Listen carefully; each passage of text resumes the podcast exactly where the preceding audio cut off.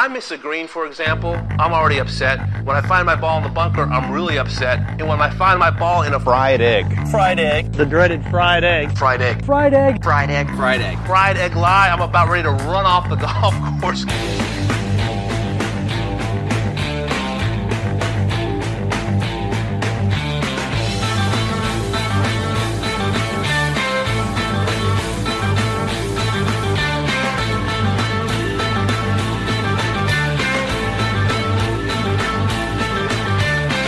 Welcome to the Fried Egg Podcast. I'm Garrett Morrison, and this is a midweek Masters episode. Two different segments today. I'm going to talk to Bob Crosby, the great golf historian, about the history behind four particular holes at Augusta National. We're going to talk about how they've evolved and what those evolutions mean. But first, I want to give some reflections on the pre Masters press conferences we've heard over the past few days. People said a lot of interesting and potentially significant stuff, so I thought I'd zero in on a few specific topics. First of all, the chairman of Augusta National, Fred Ridley, gave his very anticipated press conference on Wednesday, and there were a couple of highlights that I wanted to focus on. His first big announcement had to do with Augusta Municipal Golf Course, known locally as the Patch. Augusta National is, according to Chairman Ridley, supporting a joint partnership with the Patch, Augusta Technical College, and the First Tee of Augusta to, quote, usher in a new era for public golf in our city.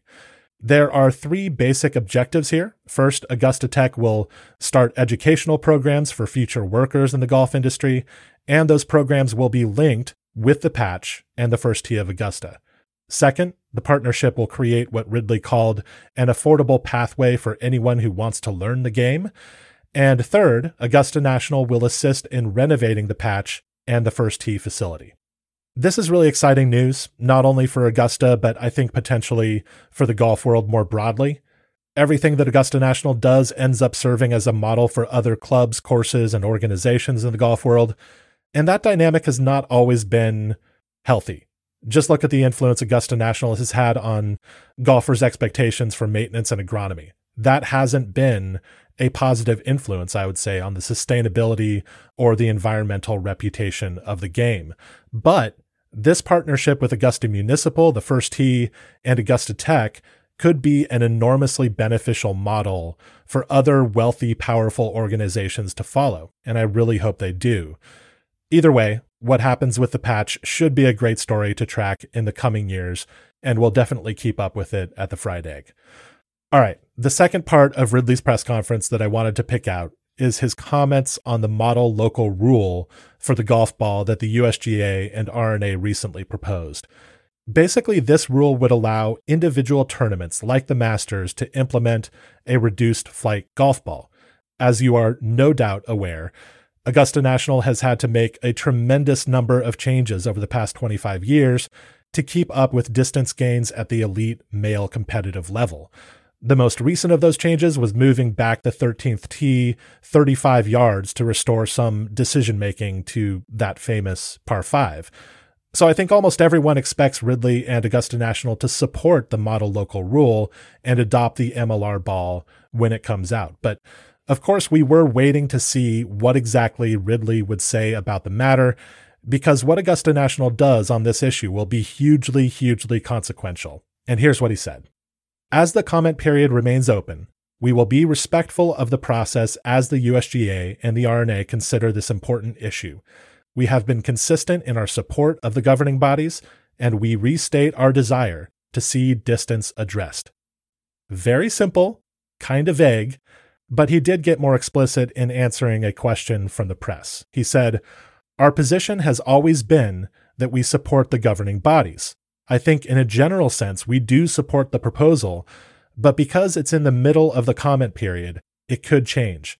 The whole purpose of the comment period is to take the input from the industry. So we will look at the final product and make a decision. But generally, we have always been supportive of the governing bodies. I've stated that we believe distance needs to be addressed. I think the natural conclusion is yes, we will be supportive. Ridley also made a comment later on about how, when he first played in the Masters himself in the late 1970s, the course was about 6,900 yards, and it was still around that distance when Tiger Woods won in 1997. Now the course is over 7,500 yards long, and he is aware of that problem undoubtedly. My takeaway here is that Augusta National will do what the USGA and R&A want to do with regard to the rules of golf. Ridley's most important talking point was we are and have always been supportive of the governing bodies. That, I think, is the North Star for them. So if the model local rule comes through the comment period intact, I would assume that the Masters will implement the new ball. To me, that means that the opponents of the rollback, most significantly the major equipment companies and the players on the PGA Tour who get paid by those companies, those opponents of the MLR will try to put their thumbs on the scale now and in the coming months. They don't want the MLR to go through because they know if it does, it will be put into effect by the Open, the US Open, and the Masters. And if those three tournaments go with the MLR, the PGA of America and the PGA Tour are going to fall in line. I don't think they have the clout to stand up to the USGA and R&A when those organizations have the backing of Augusta National Golf Club. I may be wrong about that, but I think that's just how things are in the golf world. That's where the real power is. Okay, moving on from Ridley's press conference, the other set of comments from the pre tournament interviews that I wanted to address are from players about the newly lengthened 13th hole. I thought a lot of these were really interesting, especially the ones from Dustin Johnson and Jon Rahm. DJ's comments, which he made on Monday, got a fair amount of traction, I would say. The key quote was this He said, Yeah, most likely I'll be laying up all four days. The tee was moved back 35 yards, and DJ says that that's going to cause him to default to laying up on the hole. This prompted a lot of people to complain. It was like, oh man, they, they took all the excitement out of the hole. We want to see birdies. We want to see eagles. We want to see people going for the green. And if, if DJ doesn't go for the green, then who will? But I think it's important to pay attention to the rest of what DJ actually said. He said, I don't like to turn the ball over. It's not really my forte with the driver, hitting a draw. To explain what he's saying here, he prefers to hit a fade off the tee, like a lot of players today. He hits that big knuckle fade with a driver. It's a stock shot. For the past number of years, the 13th hole did still demand a draw off the tee for the best results, but most of the top players were long enough to get around the corner on the hole with a three wood. It's a lot easier to hit a draw with a modern three wood than it is with a driver. There are various reasons for that that I wouldn't be the best person to answer, but basically it has to do a lot, at least, with spin. The modern driver doesn't spin very much, and so a fade, which has generally more spin than a draw, is a little bit easier to keep in the air. Whereas a draw is always in danger of kind of diving out of the air and turning into a snap hook with the modern spin model that the driver and that the ball have for the top players. So the 13th hole was still sort of counter to that tendency, but because players could get around that corner with a three wood, that was a go to shot for a lot of them. And it was Dustin Johnson's go to shot, I believe. He'd take a three wood and turn it over a bit. The three wood has more loft, it produces a little more spin. A draw with a three wood for these players is a little bit more reliable. Well, now the 13th hole is long enough so that guys can't take that shortcut. To get around the corner and give yourself a good chance of hitting the green in two, you need to hit a driver and you need to draw it. So, guess what? DJ can't hit that shot. You should be rewarded for being able to hit a variety of shots. You can't just expect to hit one shape off the tee and be able to go for every par five green in two. So the criticism of the lengthening of the hole based on DJ's comments today is baloney. What he's really saying is, I don't have that shot. And this is one of the rare occasions where not being able to work the ball both ways with the driver is going to cost him. And to be clear, I'm not criticizing DJ. I don't get the impression that he was complaining about this state of affairs. I'm more addressing the comments about what DJ said he shouldn't be able to necessarily attack this hole if he can't hit that shot with the driver. And he's maybe fine with that, right? In general, that power fade works just fine for him. But in this case, he can't get around that corner unless he draws it with a driver. And since he can't hit that shot, that's coming back to bite him in this case. The other comments on 13 that I found really interesting were from Jon Rahm. Now, Rahm is another guy, by the way, who plays a stock fade off the tee and has a hard time hitting a draw with the driver. I've seen him struggle a fair amount on 13 in the past, but as usual, he had really interesting things to say on the subject that weren't necessarily just from his own selfish point of view. He said this I'm not opposed to the change. I think you're going to see a lot more layups, obviously. If you don't quite hug the left side, you're going to have such a long iron in that a lot of people will choose to lay up, but there's still going to be more so a risk reward aspect to it. Because if you hit the green and give yourself an eagle chance, it's going to matter a lot more, maybe, than it did in the past. This is all music to my ears, but especially the part about maybe needing to hug the left side of the hole in order to have a less terrifying chance of going for the green in two. The left side of the 13th hole is guarded by the tributary of Rae's Creek, and that hazard has basically become irrelevant in the 21st century. In the original design, the whole idea was that if you challenged the water, you could cut off some distance on the hole and give yourself a flatter lie and a real chance of hitting the green with your second shot. If you bailed out to the right, you would have a long way in and you'd have a very scary side hill lie that would make your ball move right to left, which is not the shape you want going into this green. But starting with equipment advances about 25 years ago, that strategy started to go away. Players could just blast it up the right and they could hit it so far that they would still have a short second shot into the green. The angle no longer mattered. Augusta tried to address that problem by planting a bunch of trees on the right side and making the hole narrower, but the strategic spirit of the hole was gone. Now, what Jon Rahm is saying is that the value of hugging that left side near the hazard might be back. And as a big time golf nerd, that is very exciting to me. Speaking of big time golf nerdery, I'm going to talk to Bob Crosby about how a few specific holes at Augusta National have evolved over the years and how those changes represent a tricky philosophical balance that the club has had to strike as the host of the Masters. That's right after this break.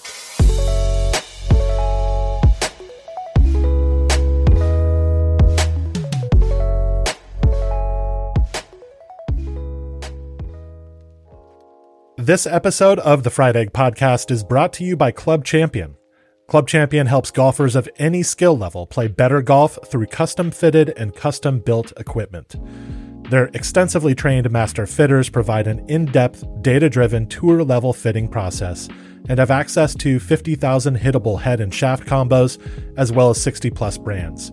They also use industry leading technology like Trackman and SAM Putt Lab, and they build to the tightest tolerances in the industry. Club Champions fittings produce real results for every level of player, including an average of 22 yard increases off the tee and an average of 10 yard improvements in dispersion. I've gone through Club Champion fittings myself, and I can tell you that one of the big benefits of a fitting like this is that it just gives you confidence in your equipment. If you're anything like me, you're a bit of a tinkerer, right? You, when you play poorly, you sort of blame it on your equipment and you start looking for other options. You look for a new putter head shape. You look for a new shaft for your driver or for your irons. You maybe even go looking through eBay for something that you played when you were 13 years old in search of some kind of, you know, lost skill that you had back then with a particular really small headed three wood or something like that well, going to a club champion fitting sort of stops that process because you know you've confirmed that this equipment is good for you. And that confidence really means everything. You know that if, if you're having trouble, you need to work on your technique. It's not the equipment, uh, because this equipment is perfectly suited for you when you go through a fitting process like this. So, Fried Egg listeners, this is the deal that Club Champion is offering. Right now, you can use the code Fried Egg to get 50% off the cost of your Club Champion fitting with the purchase of a club. That's code fried egg, all one word. All right, back to the episode. All right, Bob Crosby, welcome back to the podcast. Thanks, Garrett. Great to be here. So I'm excited to talk to you today because, first of all, it's been too long and I always enjoy our conversations. And second of all, because we're discussing one of my favorite topics, which is the architectural history of Augusta National. What this golf course was originally and how it has evolved are so fascinating to me. And I thought a good way to bring that across to listeners would be to select a few different holes and dig into the history of each of them. So, you and I talked a little before this. We chose four holes to focus on, and those are three, seven, eight, and 10. And we chose those holes not because they're famous, but because each of them represents something about the evolution of the course, about the philosophy of architecture and renovation that has defined what the course has become overall. So, why don't we start with the par four third, which is one of my favorite holes on the golf course. Could you just describe the hole for me just to kick things off? If people aren't super familiar with it, you know, it doesn't necessarily always star on the coverage of the Masters. So, what is this hole basically? Yeah, the, the, the third hole is uh, is uh, the least changed hole at Augusta National, and I think uh, the reasons why it is the least changed are as interesting as the reason why other holes have been changed. It is a short par four, as everyone knows. Uh, even from the members' tees, you're hitting lofted approach shots into it to a very small but crowned green, which offers terrifying chances at uh, at a birdie and uh, the likelihood for those of us less talented of a bogey. One of the things that I think that strikes me about the, the, the why that hole has survived in its current state for so long is something that Tom Doak mentioned recently about the changes he made to his memorial course in Houston which is that he tried very hard to make sure that the middle of the greens, that is to say, the safe shot areas, had some sort of undulation or contour in them that made them less safe. And I think that's why the third hole works so well. It's, it's slightly crowned. Uh, you're putting downhill to most pin locations, which is scary and lightning fast. Trying to hit at the pins is uh, probably not a good idea because of the the size of the green. Just a wonderful hole all around. Um, and uh, there are good reasons for why it has not undergone, uh, or at least undergone very, very few changes. I think Fazio redid some of the fairway bunkers in 02, but other than that, essentially it's the hole that MacKenzie and Jones put on the put on the ground in uh, uh, in 1932-3. The other hole I would like to talk about, uh, I think it has a wonderful end story to it, and that is the eighth hole one of my favorite par fives in the world. Cliff Roberts uh, in, uh, in, in the mid 1950s, uh, because of line of sight issues with galleries and also gallery flow around the green, uh, decided to take out a lot of the MacKenzie features, which were essentially several mounds running upside uh, up both sides of the green, including a large mound in the front of the green, front left of the green and replace those mounds with this awful, awful circular green, uh, sort of a saucer shaped green that shocks the offenses every time you see even a picture of it.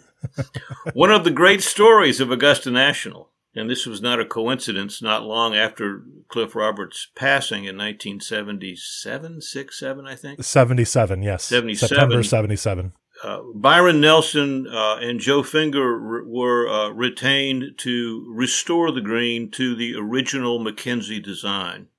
As far as I know, that is the first instance of someone restoring a green to its historical initial form, at least on any important course I know of in America which was, I think, uh, uh, both both uh, bold and courageous on the part of Augusta National, and I, I think it has uh, paid enormous dividends since it was restored in the late 1970s.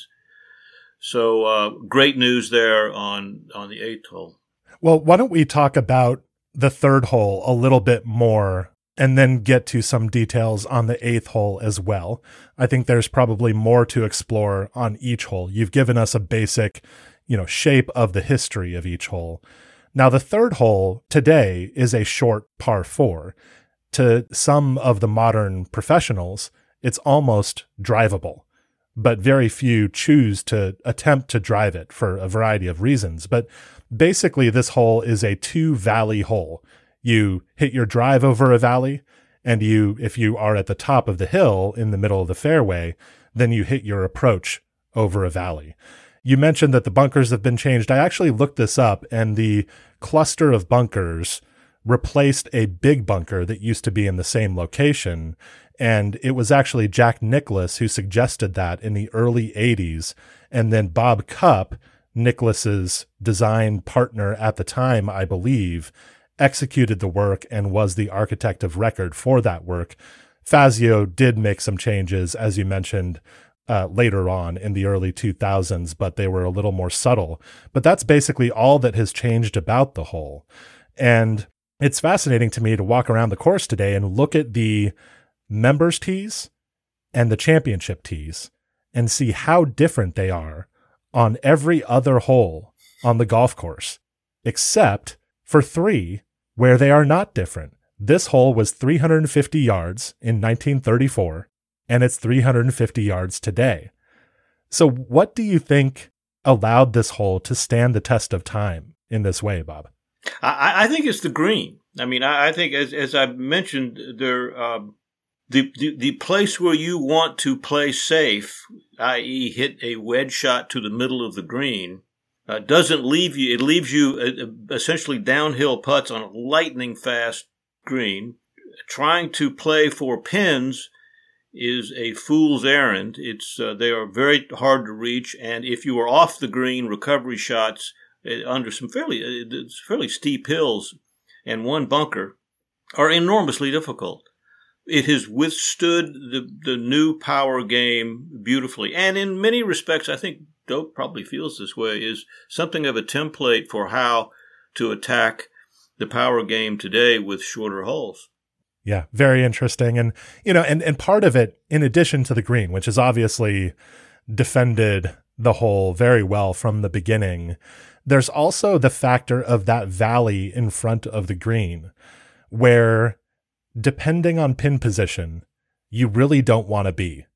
So if you're trying to drive the green, you have to really think about it because you don't want to be long of this green. No. And you also, in many cases, do not want to be in that valley short of the green left, where your ball will end up if it's not exactly precise rolling perfectly onto the green. And so it motivates, I think, some more cautious play where you do see players in the Masters laying up to that to the top of that hill in the fairway with a long iron or something like that and taking that full wedge into the green because they just don't like anything that'll happen if they miss the green sort of pin high or past the pin. I agree. The, the two the two choices off the tee for pro type players. There's one layback uh, at the top of that ridge, but the second, and that people have trying this, or bomb it to the right, um, and then come in and avoid the worst of the little valley in front of the green that way. Now, I think Tiger tried that a couple three years ago, and others have too, and he ended up in the woods uh, on the right, which all you know undid his strategy. But still, it, that is that, that's but it's that you're even thinking that way makes it a, a very interesting hole. You mentioned that the eighth hole is one of your favorite par fives in the world. Why is that?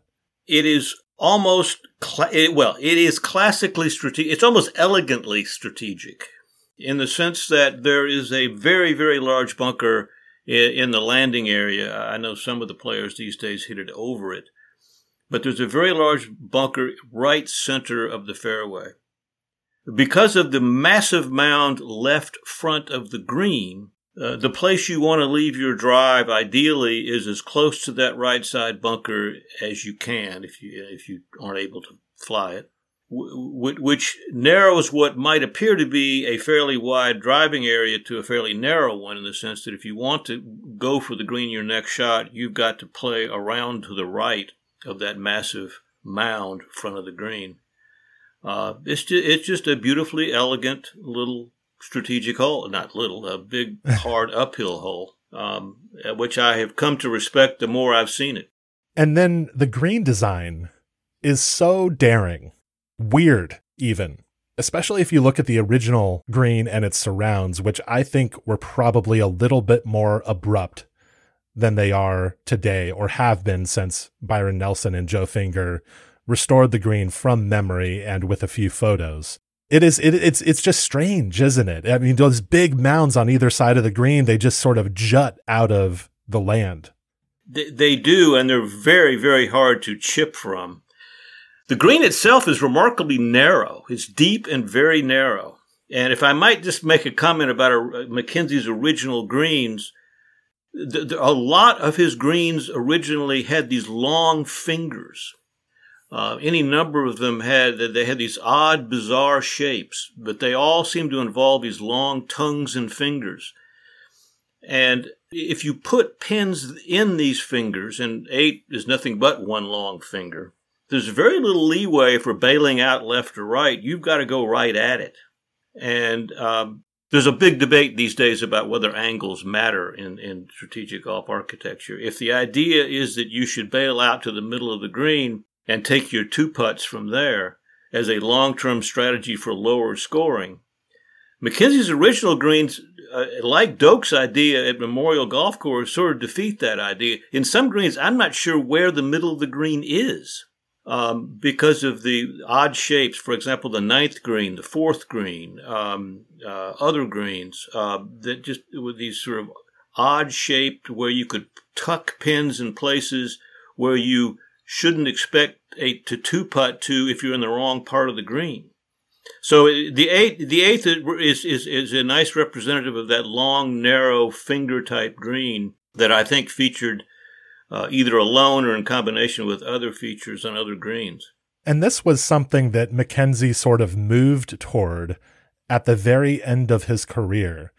Because if you look at some of his earlier greens at, say, Meadow Club or Cypress Point, they are simpler. There are mm-hmm. some complexities to those greens, but they're very much simpler than the greens that he built later at Pasatiempo and Augusta National right. where his greens started to take on these really weird amoeba shapes with these little fingers that went out between bunkers and just kind of wandered in unexpected directions. And in fact, on the third hole, the original third hole, one of the subtle changes that was made early on is that one of these fingers that used to be there on the front right portion of that green got pushed back mm-hmm. by, I believe, Perry Maxwell.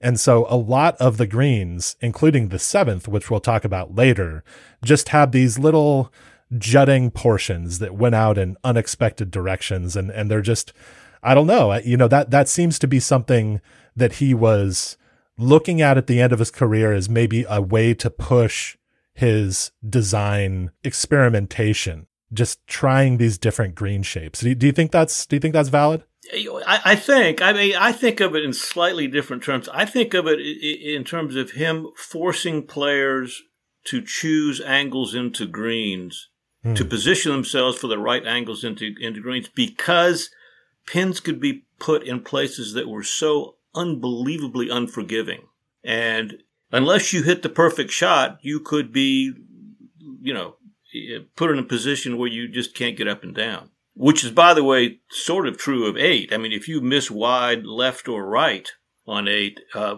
getting up and down from those mounds that that, uh, that that run up both sides of that green is very very difficult. Now, to be more specific about the change that Clifford Roberts made to the eighth green, he took out the big mounds, and those mounds are massive. And so it was an incredibly dramatic change to just take out those mounds and essentially turn the green into a pancake. And the story goes that the change was so ungainly looking that at the 1957 Masters, Augusta National actually put up a sign saying, This change is temporary. you know, what this looks like right now is temporary. And so it's kind of silly looking, but I believe he did it to enhance spectator views. Am I right about that? Sight lines and also uh, uh, fan flow around the green. The, the, the green um, is up fairly close to the ninth tee, and I think that there were some issues then, and still to some extent now, uh, in terms of getting people through that area down the ninth fairway. I think this represents something that Augusta National has battled with or tried to thread the needle of from the beginning. You have, on the one hand, the responsibility to preserve this great architecture by Alister MacKenzie and Bobby Jones. And you have, on the other hand, the responsibility to put on the Masters tournament and allow it to be a great patron experience, as they would put it, and to be a significant championship golf test. And so I think that this represents some of that tension, right? Clifford Roberts was looking to enhance the spectator experience here, but it, it came at the at the cost of the architecture. So it's an it's an interesting change in that way. But what I find really fascinating about what you're saying about the eighth hole work that happened after Roberts's death is that it was one of the first instances of true restoration. And so you re- you really haven't found any earlier instances of. I, of I, I will confess I haven't looked hard, but I don't know uh, the the whole idea of restoring historic golf courses is not that old. I mean, it dates maybe to the 1990s or something. I, I, don't, you know, Doak was one of the first to do it, I think, at Garden City, but maybe there's some that are earlier. But it, it is not that old an idea. What the motives were for Augusta National to do it on eight, I, I really don't know, but I'm certainly happy they did what they did. Augusta is unique. You, you're right. Augusta is trying to thread a very small needle between hosting a major golf tournament and preserving MacKenzie's and Jones' intent for the design on the golf course, and it is a it is a it is a uh, a source for ongoing arguments uh, every spring, and uh, I have to admit I find them I enjoy them very much. but you're right, and I you know we, we can quibble with decisions made but it is it's it, those are tough calls. Those are tough calls.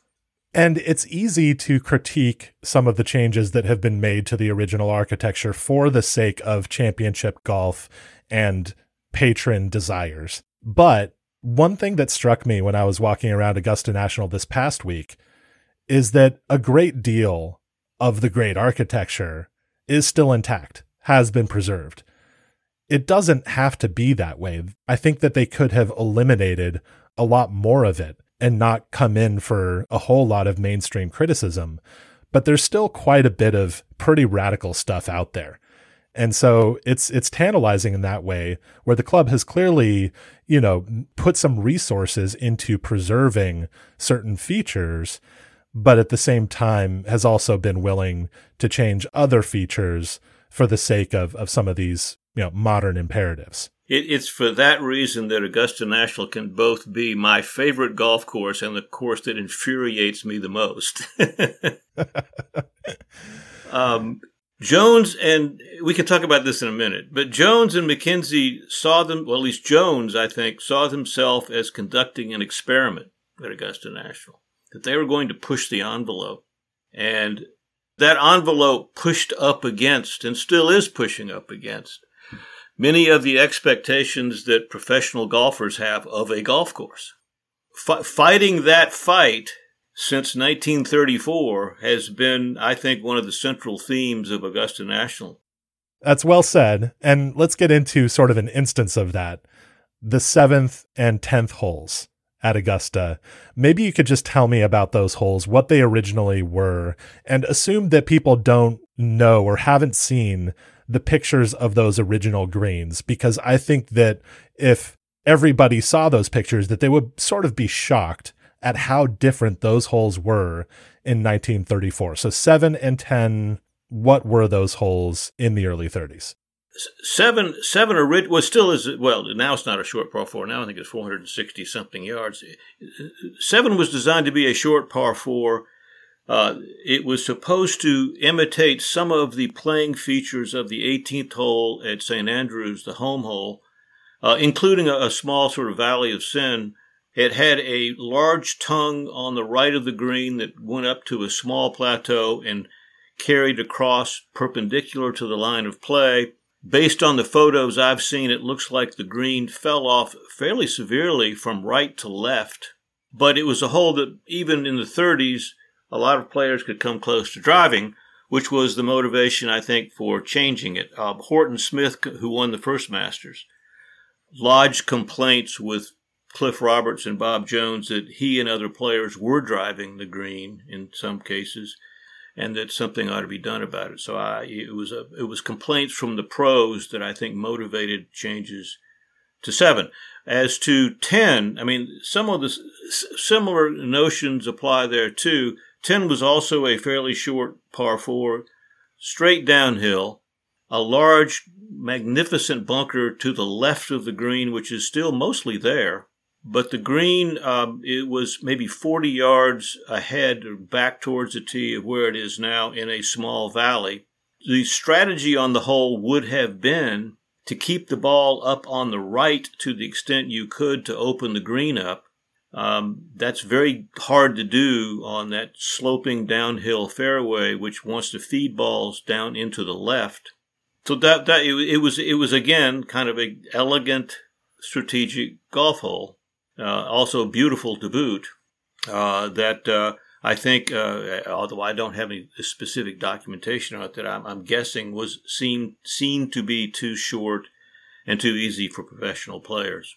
I think that the green also had a hard time draining because it really was in a saddle next to that famous bunker that is still there on the 10th hole.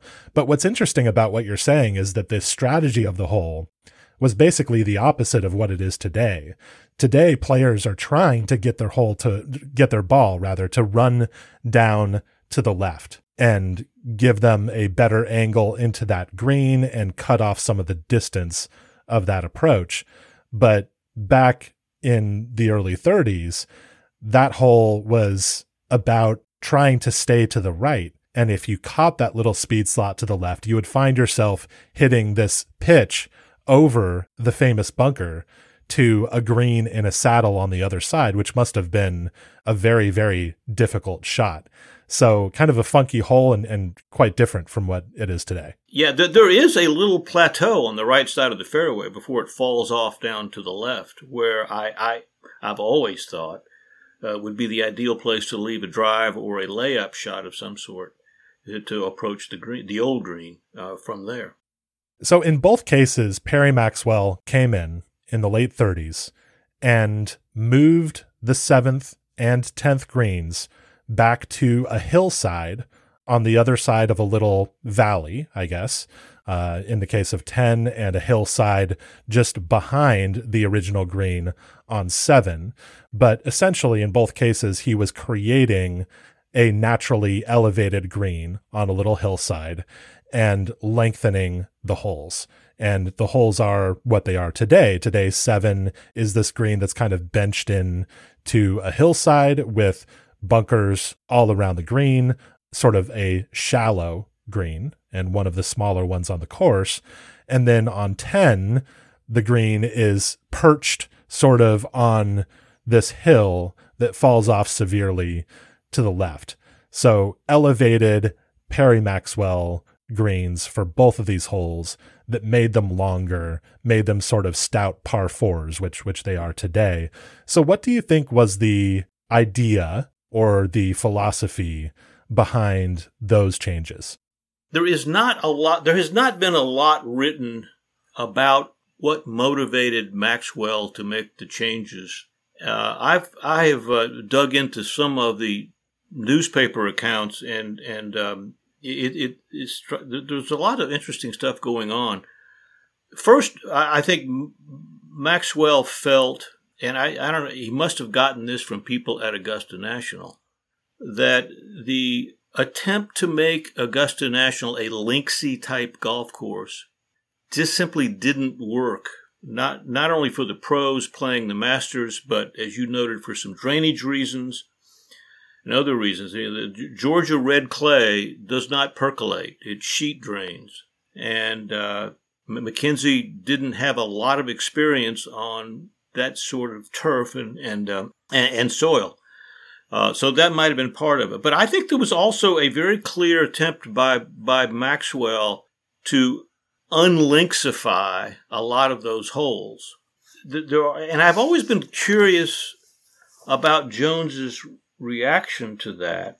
And I found something the other day which both sort of confirmed and sort of troubled me at the same time, where Jones, and this is from 1938, and this is a newspaper account of what was going on with Maxwell at Augusta National. And the, the account reads as follows Although Bob Jones felt that the original job done by the late Alister MacKenzie was beyond reproach, he has yielded to the wishes of others, and the changes made in 1937 and this summer 1938 by Perry Maxwell have eliminated a number of original features. I think I think the importance of the Masters by the late 1930s was such uh, an importance in the sense that the club club's financial future depended on the revenues from the Masters, at least during the Great Depression.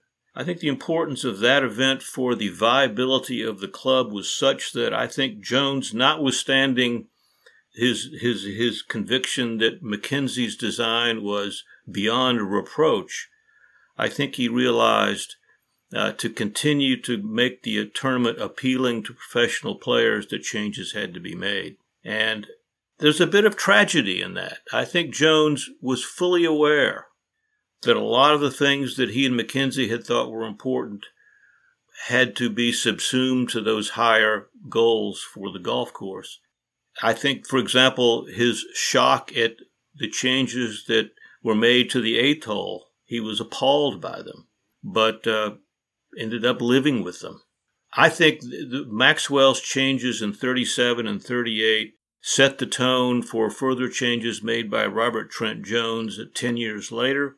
Um, I think the, the, the idea was to preserve the course as a challenging site for a major golf tournament.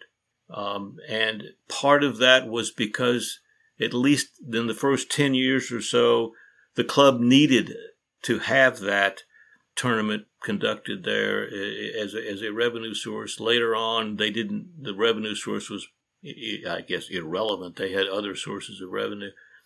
One of the things that I hope historians do a better, and I maybe should try to do it, is that Maxwell, in a, several newspaper accounts, talks about in 37 and 38 reducing a lot of the mounding on the golf course, which had been an attempt to make it feel more linksy.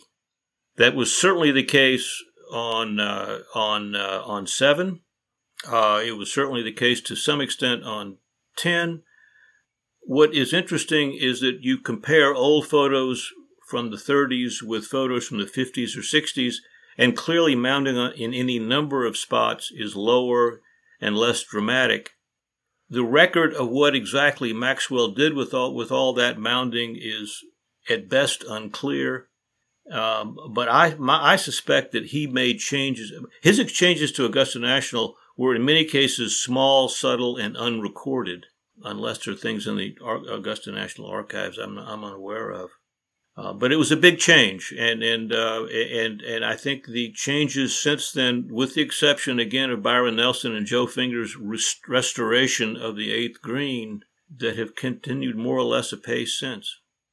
Something that's so curious about the identity of Augusta National as a work of architecture overall is that it started out as this is what Jones and MacKenzie intended, at least, as an inland links, as an experiment with trying to create a real links course on an inland site. Today, I think Augusta National is known and comes across as the ultimate parkland course. And so I wonder if these changes by Perry Maxwell in the late 1930s, and by the way, one of the ironies here is that Perry Maxwell created one of the most authentic links golf courses inland in America in Prairie Dunes. And so it's not as if he was the sort of Parkland uh, hack job man coming in and, and, and taking out all the links stuff. He was asked to do this and he did it. But do you think that the late 30s is sort of the time when Augusta National started that slow transition away from its original vision as the ultimate inland links course and toward the Parkland Major Championship test that it's known as today. I, I, I couldn't agree more. I, I think that Maxwell set the direction for subsequent changes. By the way, speaking of prairie dunes, Maxwell is quoted in a couple of newspaper articles in 1937 as saying the land and the terrain at Augusta is not suitable as a setting for a links course. However, the course I, I designed at Prairie Dunes is suitable as a links venue. Um, so he made a clear distinction there, and it, I think this has to do again with the turf and the terrain at Augusta, uh, that it just didn't work very well there, and that Jones's and MacKenzie's grand experiment maybe was conducted in the wrong locale. Do you think it's possible he was right about that? I feel like I'm playing devil's advocate here. But do you think it's possible that the idea of building an inland links on this property was just somewhat wrong-headed from the beginning? I want to defend Jones and MacKenzie in this sense. Replicating the old course at St. Andrews or Muirfield or other links courses I think was probably unachievable in any event given the nature of the terrain at Augusta National. However, I think that they were their ambitions extended beyond that. I think they were actually trying to push the concepts of strategic golf architecture to a place they had never been before. I, as I, I think I've said before, I, it's sort of strategic golf course architecture, as we used to say in the 60s, on acid.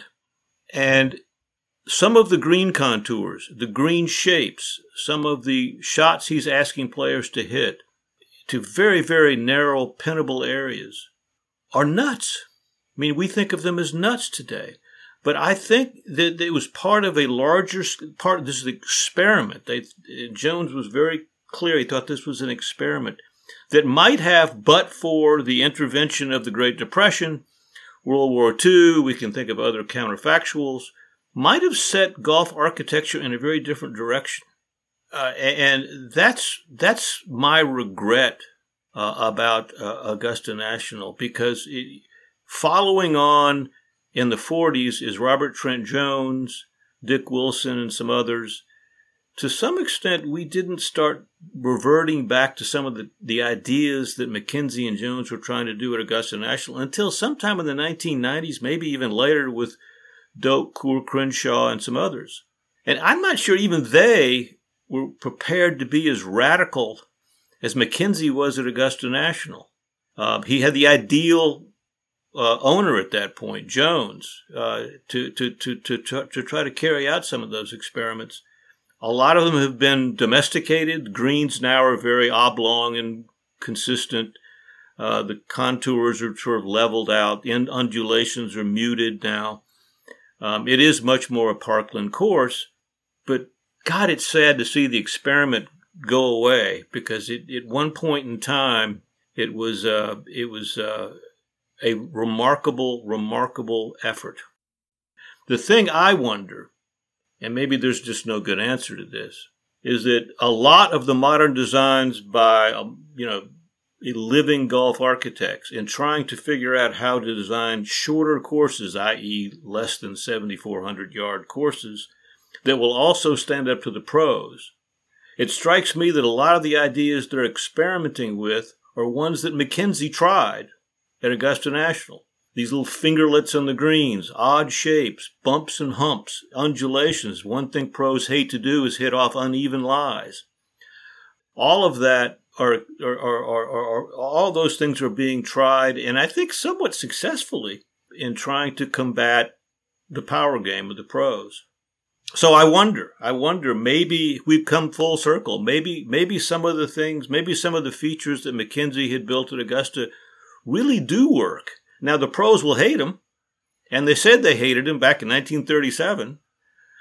There is a, there is a persistent, enduring conflict in the evolution of golf, not just in architecture, but frankly also the rules, between a group who want to see golf become a fair, more rational game, i.e., that's usually professional players, and those who want to see golf as a more interesting, difficult game that involves luck and randomness uh, that one has to learn to deal with. MacKenzie and Jones, I think, came down on the side of more interesting, unpredictable golf courses, less predictable golf courses, I guess is a better way to put it. And they were, I think, at some point along the way, overrun by the professional perspective, which is they need to be more free, uh, fair, and rational. And that evolution begins at Augusta National with the arrival of Perry Maxwell on the scene. It, but but that clash continues today with modern architects clashing against people who want fair golf courses, that sort of thing. And it's it's uh, it's uh, a, a clash that I think will always be with golf. And God bless both sides of that. It's you know there it's it's uh, it's a wonderful, energetic thing to follow as things p- play out. Well, Bob, thank you for coming back on the podcast. Really appreciate talking to you as always, and enjoy Masters Week. Thanks very much.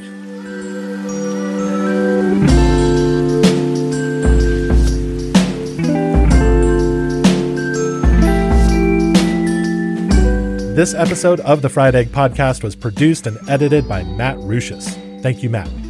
One quick note if you haven't visited the Fried Egg Pro Shop lately, we have a lot of new stuff in there. We have, in particular, some seasonal, perhaps green hued merchandise on a theme that might be relevant to this particular time of year, including a putter head cover with a certain bunker design that is just really, really cool looking a lot of this stuff is going pretty quick. It's flying off the shelves or flying out of the house where we store all our merchandise, uh, to, to put it more specifically. So, if you're interested in any of that and you want to support the fried egg with a Pro Shop purchase, then go to proshop.thefriedegg.com and check out what we have in there. It's a it's a full range of stuff. You know, you can get your usual t-shirts and golf shirts and all that kind of stuff as well as head covers. We also have an extensive print shop with some beautiful photography from Andy Johnson and Cameron Hurdus of various great courses that we love. So again, proshop.thefriedegg.com. Thank you for listening, and we'll be back with a Masters recap pod at the beginning of next week.